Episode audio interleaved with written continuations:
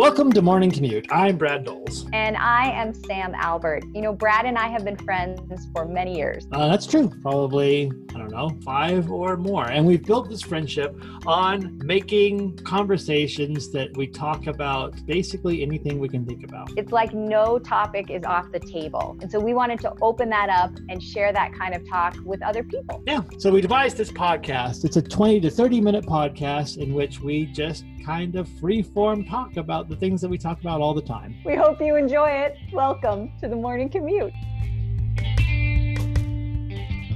Welcome back, Sam. Thank you. Welcome to you as well. There is, and this, by the way, this will not turn into a coronavirus episode, but this is coronavirus related, and I think it's pretty cool. This is a positive thing about the coronavirus thing. Ah, So, among all of my science podcasts that I listen to, I found one that they said, uh, and you listen to the news a lot more than I do, so you might tell me if this has hit the news, whether or not people are talking about it. But they're thinking about using people's blood who have gotten the antibodies, doing blood transfusions, and using that as a preventative, well, not even as both a cure and a preventative measure, like using that blood for doctors so that they can get the antibodies prior and using it for people who are sick so they can use those antibodies to fight it off. that's amazing. I'd heard about antibody testing, but I hadn't heard about it to that extent. That is incredible. I think it's pretty crazy because it's one of those things that's like, it feels like 30 minute superhero television episode cure. Well, let's Mhm. just use this person's blood. And, but it's actually something that they're, they're considering is like, well, why don't we just use the blood of the people who have pulled it off and take their blood and transfuse it over to other people. And hopefully the antibodies in the blood will fight off the disease. Okay. Go ahead.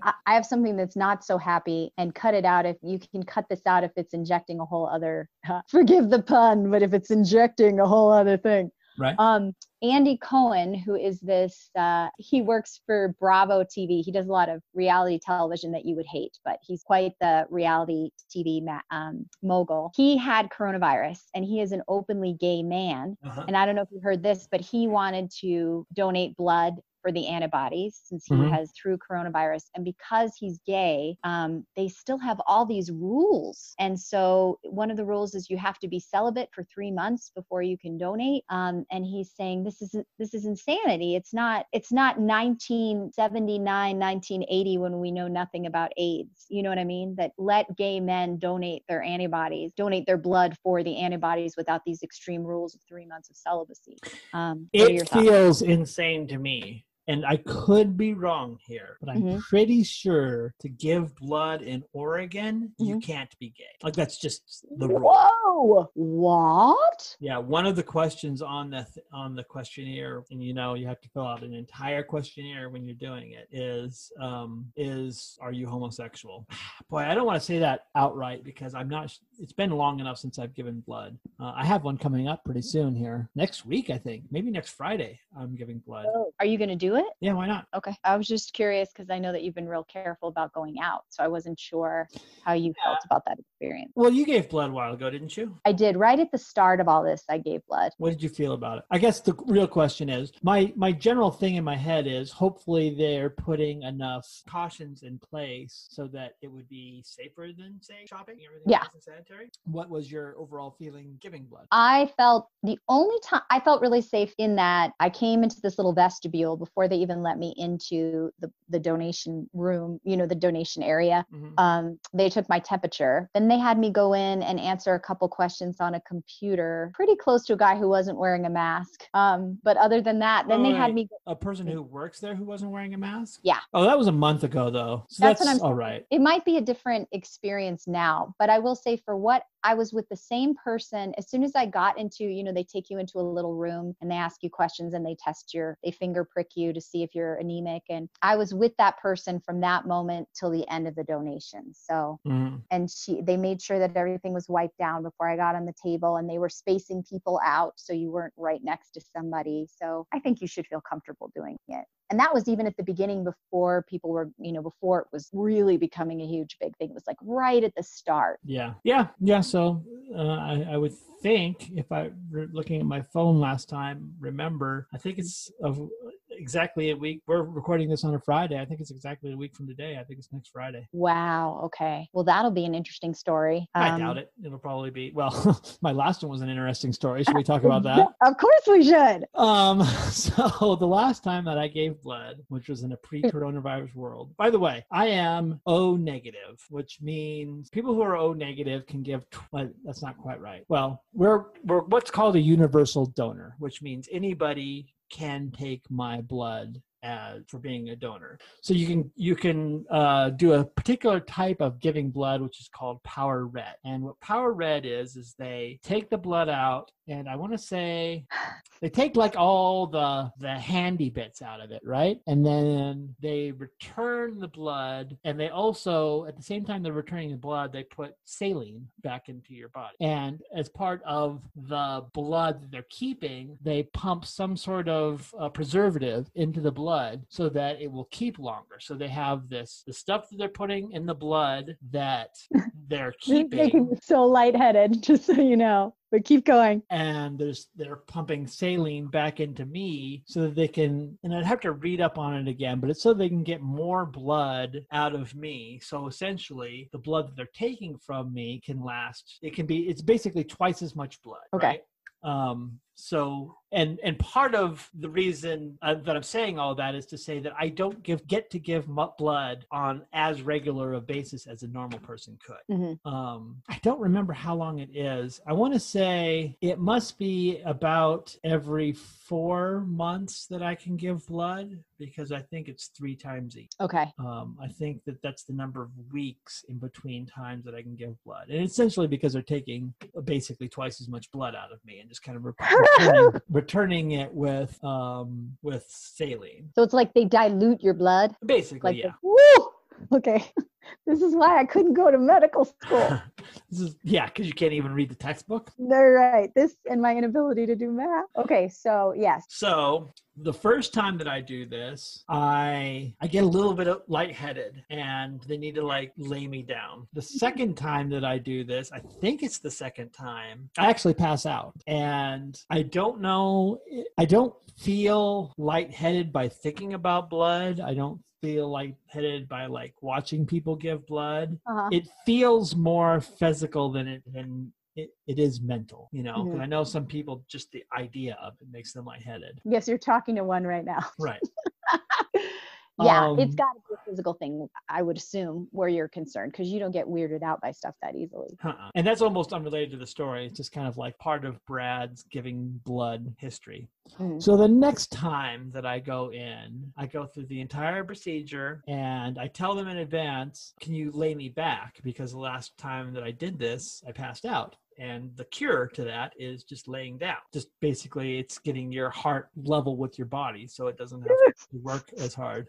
And the person who was taking my blood, I don't know how many details I want to give. They're all basically relevant to the story, but in different ways. All right, we'll give all the details and I'll tell you why I think they're relevant. The woman who was taking my blood was an elderly black woman who seemed like she quit giving a shit about five years ago. Okay. Um, it seemed very much like being waited on at a McDonald's. Like she's only doing this because it's what's left, you know? Okay. Yeah. And I saw this and I was like, well, I'm going to ignore that. That's probably all just in my head. Let's just get through this. So she hooks up the machine and I'm laying back and I'm like trying to play with my phone or whatever to like pass the time. And I want to say, we'll say about 20 minutes into giving blood, someone comes over, someone who isn't this lady, and is like freaking out. Hmm, Minor freaking out, but freaking out a little bit. Mhm. And it turns out that the woman who hooked me up to give, for me to give blood, switched the lines when she was hooking up the machine. So instead of pumping saline into me and pumping preservative into the blood bag, Oh, they geez. pumped preservative and blood back into me and saline into the blood bag. Hey, can I ask a side note? Yeah, absolutely. Did you feel any different? Did anything feel different before you knew about that? I don't think so. Okay. When the saline goes back into your body, it always feels a little bit weird because it makes your whole body cold. Oh. Um, so you can tell when that starts happening. And so, yeah, I guess that's the answer to that question. Okay. So they, and I don't think that it felt any different. If it did feel any different, it'd be kind of rewriting history now because I have no no real memory of whether or not it was. Right. So they come over. They're basically saying, "Don't panic." To me, I'm like, "Well, is there a reason that I should be panicking? like, what what's going on?" Are my arteries going to turn to stone now? Yeah, they basically say that it should be fine. Which isn't, can I just say that doesn't sound super uh, comforting if it's like, well, you should be fine. Right. I definitely got the impression that this isn't something that happens on a real regular basis. They don't necessarily have a test group where they're like, you know, the other 10 people that this happened to are great now. Right. So as they're standing there, they're also kind of chatting about like, okay, th- we we've basically messed up this machine. Now we have to go through this cleaning shop process on the machine because all of the hoses are contaminated with the things that they're not supposed to be contaminated with because they were going all in the wrong direction. Wait, forget the machine. What about your veins? We already went over that. Right. Um, so that all happens. And then I want to say it was half a week to a week later. No, it couldn't have been that long because they wouldn't have waited that long. It was probably two or three days later. Mm. Um, someone called me just to make sure that everything was fine with me. That Do they normally do that, or is that something that happened because things went haywire? they said it was because things went haywire, and i don't think i've ever gotten a call before Okay. and but it gave me an opportunity to ask them some questions too like uh oh. the only one that i really remember i did ask two or three questions but the only one that i really remember is hey can you use this blood now or was that just a big waste of my time and the answer is no they had to throw that blood away Ooh. So they took blood out of my body, pumped chemicals that aren't supposed to be in my body into my body. Not super dangerous because everything turned out fine. Mm. And all that time was wasted because I couldn't use the blood in. Hmm. Now, the reason that I said elderly, overweight black woman is not because I think that that makes much of a difference to the story, except for that if I go back to give blood again, hmm and she's the woman that's taking my blood, I don't want her to do it. But I also don't want to sound like I don't want her to do it because I'm racist.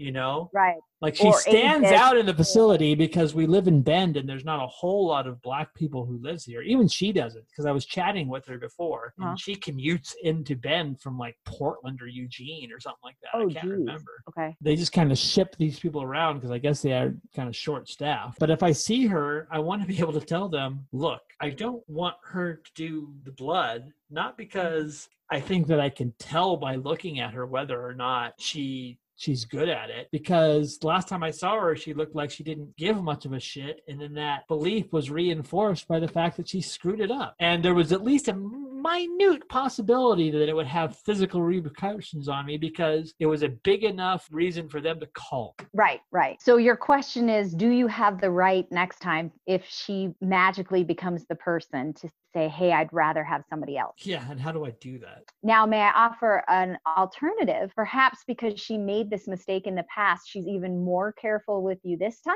Is that how you would do it? Is that what you would believe? I I'll tell you honestly, I wouldn't have the guts to ask for someone else, but I would Mhm. mention, hey, I don't know, I don't expect you to remember me, but last time there was a screw up and the preservative was in my body. Yeah. And then maybe she would be. I, I'd also say she was very unapologetic. she was? Yeah, That's a shame. yeah, All right. So, okay, I can, I, now I have a revision. sure. I think that if they pair you with that woman, you have the right to say, hey, I had an unfortunate experience with her last time. May I have somebody else?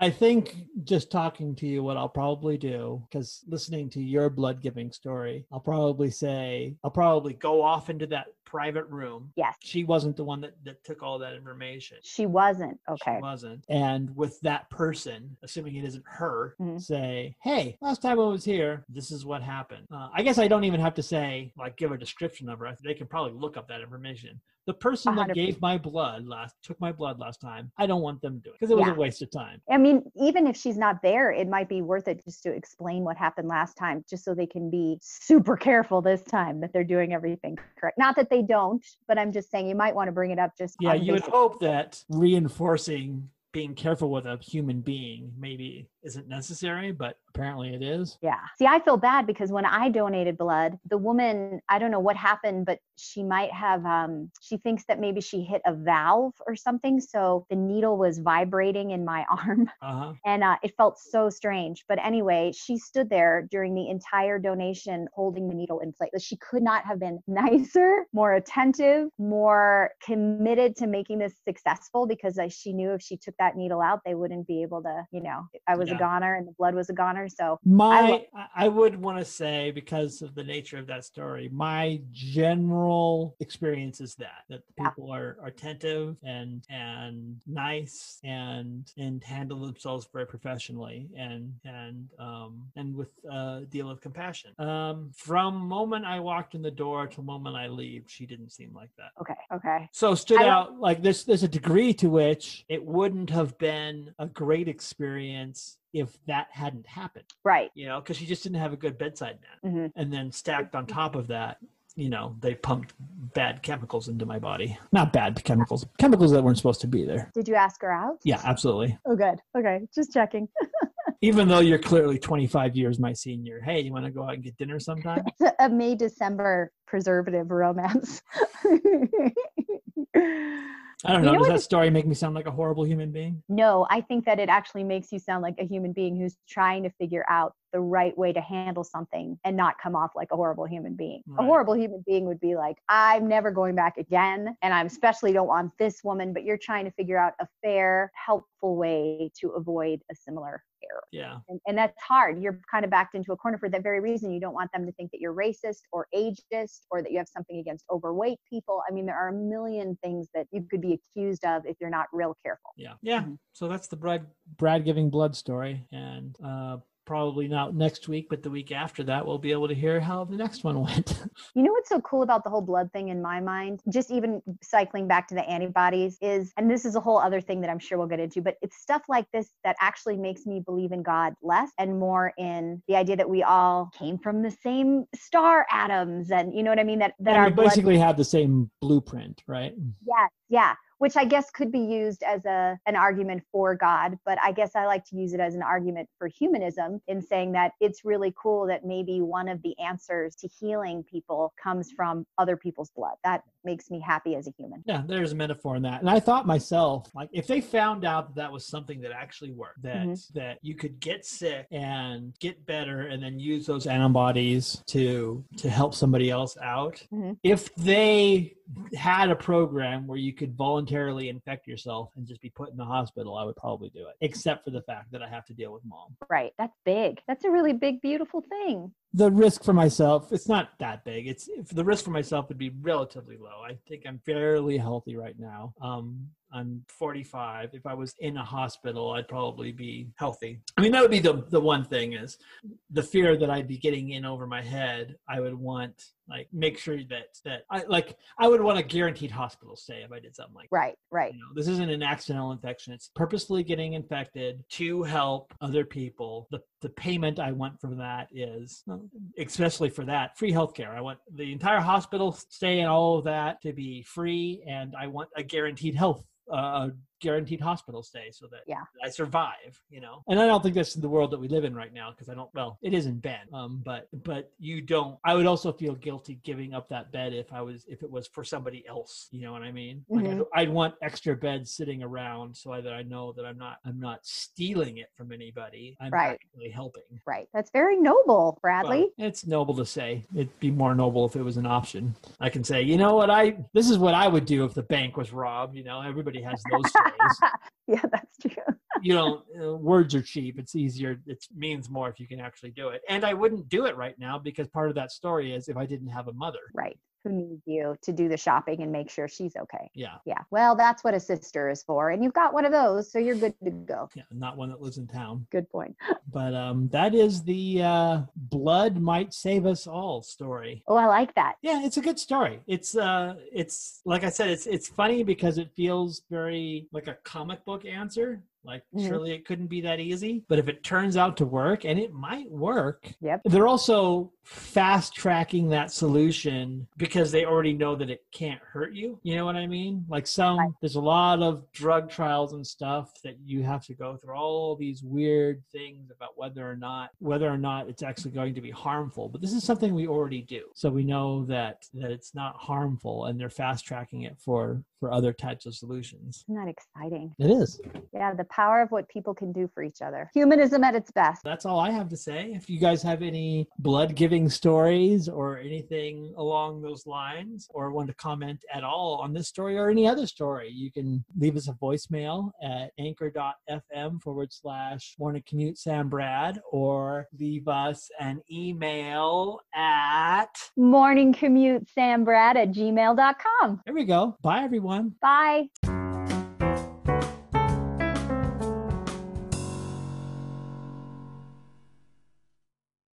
You have feedback for the show? Write us at morningcommutesambrad at gmail.com or leave a voicemail at anchor.fm forward slash morningcommutesambrad.